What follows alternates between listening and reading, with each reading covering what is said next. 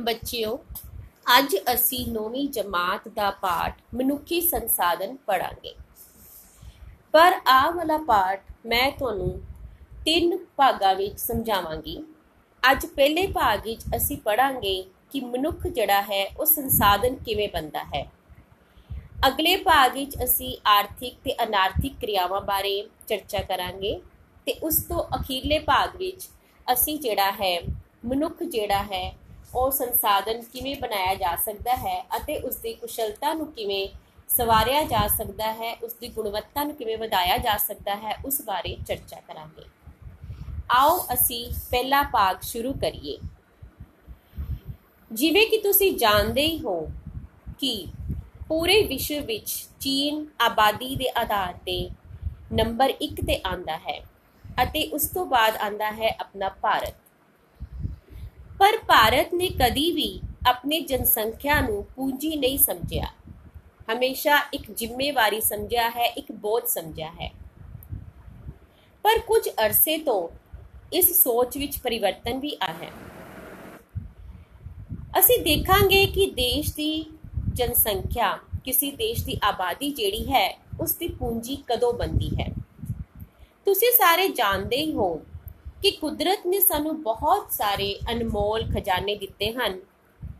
ਹਵਾ, ਖਣਿਜ ਪਦਾਰਥ, ਮਿੱਟੀ, ਪਾਣੀ। ਇਹ ਸਾਰੇ ਕੁਦਰਤ ਦੀ ਦੇਣ ਹਨ। ਇਹ ਸਾਰੇ ਸਾਧਨ ਹਨ ਜਿਨ੍ਹਾਂ ਦੀ ਅਸੀਂ ਵਰਤੋਂ ਕਰਦੇ ਹਾਂ। ਪਰ ਕੀ ਕਦੀ ਤੁਸੀਂ ਸੋਚਿਆ ਹੈ ਕਿ ਇਹ ਸਾਧਨ ਦੀ ਵਰਤੋਂ ਕਰਨ ਵਾਲਾ ਮਨੁੱਖ ਜੇਕਰ ਮਨੁੱਖ ਹੀ ਨਾ ਹੁੰਦਾ, ਤੇ ਕੀ ਇਹ ਸਾਧਨ ਵਰਤੇ ਜਾ ਸਕਦੇ ਸਨ? ਅਤੇ ਮਨੁੱਖ ਵੀ ਇੱਕ ਅਨਮੋਲ ਸਾਧਨ ਹੈ।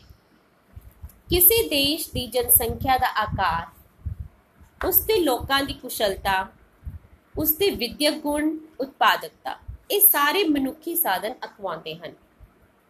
ਮਨੁੱਖੀ ਸਾਧਨ ਇੱਕ ਬਹੁਤ ਹੀ ਮਹੱਤਵਪੂਰਨ ਸਾਧਨ ਹੈ, ਜੋ ਕਿ ਬਾਕੀ ਕੁਦਰਤੀ ਸਾਧਨਾਂ ਦੀ ਵਰਤੋਂ ਕਰਦਾ ਹੈ। ਤੇ ਉਹ ਕੁਦਰਤੀ ਸਾਧਨਾਂ ਦੀ ਵਰਤੋਂ ਕਿੰਨੇ ਕੁ ਵਧੀਆ ਢੰਗ ਨਾਲ ਕੀਤੀ ਜਾ ਸਕਦੀ ਹੈ, ਇਹ ਨਿਰਭਰ ਕਰਦਾ ਹੈ ਇੱਕ ਮਨੁੱਖ ਦੀ ਕੁਸ਼ਲਤਾ ਤੇ। ਸੰਸਾਰ ਦੇ ਕਈ ਅਵਿਕਸਿਤ ਦੇਸ਼ ਇਸ ਕਰਕੇ ਆਰਥਿਕ ਪੱਖੋਂ ਪਿੱਛੇ ਨਹੀਂ ਹਨ ਕਿ ਉਹਨਾਂ ਕੋਲੋਂ ਸਾਧਨ ਨਹੀਂ ਹਨ। ਬਲਕਿ ਵਜ੍ਹਾ ਆ ਹੈ, ਇਹ ਹੈ ਕਿ ਉਹਨਾਂ ਕੋਲੋਂ ਮਨੁੱਖ ਜਿਹੜੇ ਹਨ, ਉਹ ਗੁਣਵਾਨ ਨਹੀਂ ਹਨ।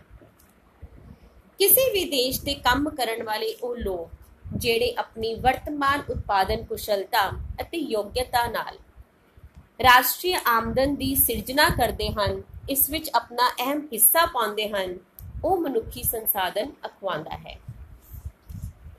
ਹੁਣ ਅਸੀਂ ਦੇਖਾਂਗੇ ਕਿ ਮਨੁੱਖ ਜਿਹੜਾ ਹੈ, ਉਹਦੇ ਵਿੱਚ ਅਸੀਂ ਨਿਵੇਸ਼ ਕਿਵੇਂ ਕਰ ਸਕਦੇ ਹਾਂ। ਜਦੋਂ ਮਨੁੱਖੀ ਸੰਸਾਧਨ ਵਿੱਚ ਸਿੱਖਿਆ, ਸਿਖਲਾਈ ਅਤੇ ਸੇਵਾਵਾਂ ਦੇ ਰੂਪ ਵਿੱਚ ਨਿਵੇਸ਼ ਕੀਤਾ ਜਾਂਦਾ ਹੈ। ਭਾਵ, ਇੱਕ ਮਨੁੱਖ ਨੂੰ ਸਿੱਖਿਆ ਹਾਸਿਲ ਕਰਨ ਦਾ, ਕੁਸ਼ਲ ਬਣਨ ਦਾ ਅਤੇ ਸੇਵਾਵਾਂ ਦੇ ਰੂਪ ਵਿੱਚ ਕਿਸੇ ਦੀ ਬੱਚਿਓ, ਅੱਜ ਅਸੀਂ ਨੌਵੀਂ ਜਮਾਤ ਦਾ ਪਾਠ ਮਨੁੱਖੀ ਸੰਸਾਧਨ ਪੜਾਂਗੇ ਪਰ ਆਹ ਵਾਲਾ ਪਾਠ ਮੈਂ ਤੁਹਾਨੂੰ ਤਿੰਨ ਭਾਗਾਂ ਵਿੱਚ ਸਮਝਾਵਾਂਗੀ। ਅੱਜ ਪਹਿਲੇ ਭਾਗ ਵਿੱਚ ਅਸੀਂ ਪੜਾਂਗੇ ਕਿ ਮਨੁੱਖ ਜਿਹੜਾ ਹੈ, ਉਹ ਸੰਸਾਧਨ ਕਿਵੇਂ ਬਣਦਾ ਹੈ। ਅਗਲੇ ਭਾਗ ਵਿੱਚ ਅਸੀਂ ਆਰਥਿਕ ਤੇ ਅਨਾਰਥਿਕ ਕਿਰਿਆਵਾਂ ਬਾਰੇ ਚਰਚਾ ਕਰਾਂਗੇ ਤੇ ਉਸ ਤੋਂ ਅਖੀਰਲੇ ਭਾਗ ਵਿੱਚ ਅਸੀਂ ਜਿਹੜਾ ਹੈ, ਮਨੁੱਖ ਜਿਹੜਾ ਹੈ, ਉਹ ਸੰਸਾਧਨ ਕਿਵੇਂ ਬਣਾਇਆ ਜਾ ਸਕਦਾ ਹੈ ਅਤੇ ਉਸ ਦੀ ਕੁਸ਼ਲਤਾ ਨੂੰ ਕਿਵੇਂ ਸਵਾਰਿਆ ਜਾ ਸਕਦਾ ਹੈ, ਉਸ ਦੀ ਗੁਣਵੱਤਾ ਨੂੰ ਕਿਵੇਂ ਵਧਾਇਆ ਜਾ ਸਕਦਾ ਹੈ, ਉਸ ਬਾਰੇ ਚਰਚਾ ਕਰਾਂਗੇ। ਆਓ ਅਸੀਂ ਪਹਿਲਾ ਭਾਗ ਸ਼ੁਰੂ ਕਰੀਏ।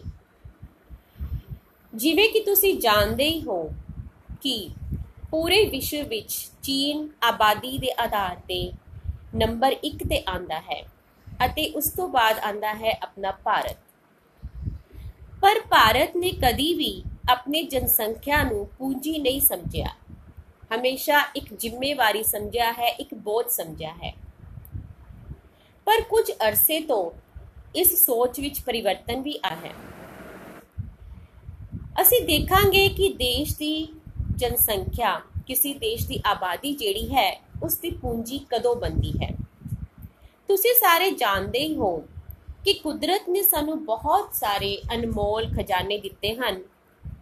ਹਵਾ, ਖਣਿਜ ਪਦਾਰਥ, ਮਿੱਟੀ, ਪਾਣੀ। ਇਹ ਸਾਰੇ ਕੁਦਰਤ ਦੀ ਦੇਣ ਹਨ। ਇਹ ਸਾਰੇ ਸਾਧਨ ਹਨ ਜਿਨ੍ਹਾਂ ਦੀ ਅਸੀਂ ਵਰਤੋਂ ਕਰਦੇ ਹਾਂ। ਪਰ ਕੀ ਕਦੀ ਤੁਸੀਂ ਸੋਚਿਆ ਹੈ ਕਿ ਇਹ ਸਾਧਨ ਦੀ ਵਰਤੋਂ ਕਰਨ ਵਾਲਾ ਮਨੁੱਖ ਜੇਕਰ ਮਨੁੱਖ ਹੀ ਨਾ ਹੁੰਦਾ, ਤੇ ਕੀ ਇਹ ਸਾਧਨ ਵਰਤੇ ਜਾ ਸਕਦੇ ਸਨ? ਅਤੇ ਮਨੁੱਖ ਵੀ ਇੱਕ ਅਨਮੋਲ ਸਾਧਨ ਹੈ। ਕਿਸੇ ਦੇਸ਼ ਦੀ ਜਨਸੰਖਿਆ ਦਾ ਆਕਾਰ, ਉਸ ਦੇ ਲੋਕਾਂ ਦੀ ਕੁਸ਼ਲਤਾ, ਉਸ ਦੇ ਵਿਦਿਅਕ ਗੁਣ, ਉਤਪਾਦਕਤਾ, ਇਹ ਸਾਰੇ ਮਨੁੱਖੀ ਸਾਧਨ ਅਖਵਾਉਂਦੇ ਹਨ। ਮਨੁੱਖੀ ਸਾਧਨ ਇੱਕ ਬਹੁਤ ਹੀ ਮਹੱਤਵਪੂਰਨ ਸਾਧਨ ਹੈ, ਜੋ ਕਿ ਬਾਕੀ ਕੁਦਰਤੀ ਸਾਧਨਾਂ ਦੀ ਵਰਤੋਂ ਕਰਦਾ ਹੈ। ਤੇ ਉਹ ਕੁਦਰਤੀ ਸਾਧਨਾਂ ਦੀ ਵਰਤੋਂ ਕਿੰਨੇ ਕੁ ਵਧੀਆ ਢੰਗ ਨਾਲ ਕੀਤੀ ਜਾ ਸਕਦੀ ਹੈ, ਇਹ ਨਿਰਭਰ ਕਰਦਾ ਹੈ ਇੱਕ ਮਨੁੱਖ ਦੀ ਕੁਸ਼ਲਤਾ ਤੇ। ਸੰਸਾਰ ਦੇ ਕਈ ਅਵਿਕਸਿਤ ਦੇਸ਼ ਇਸ ਕਰਕੇ ਆਰਥਿਕ ਪੱਖੋਂ ਪਿੱਛੇ ਨਹੀਂ ਹਨ ਕਿ ਉਹਨਾਂ ਕੋਲੋਂ ਸਾਧਨ ਨਹੀਂ ਹਨ।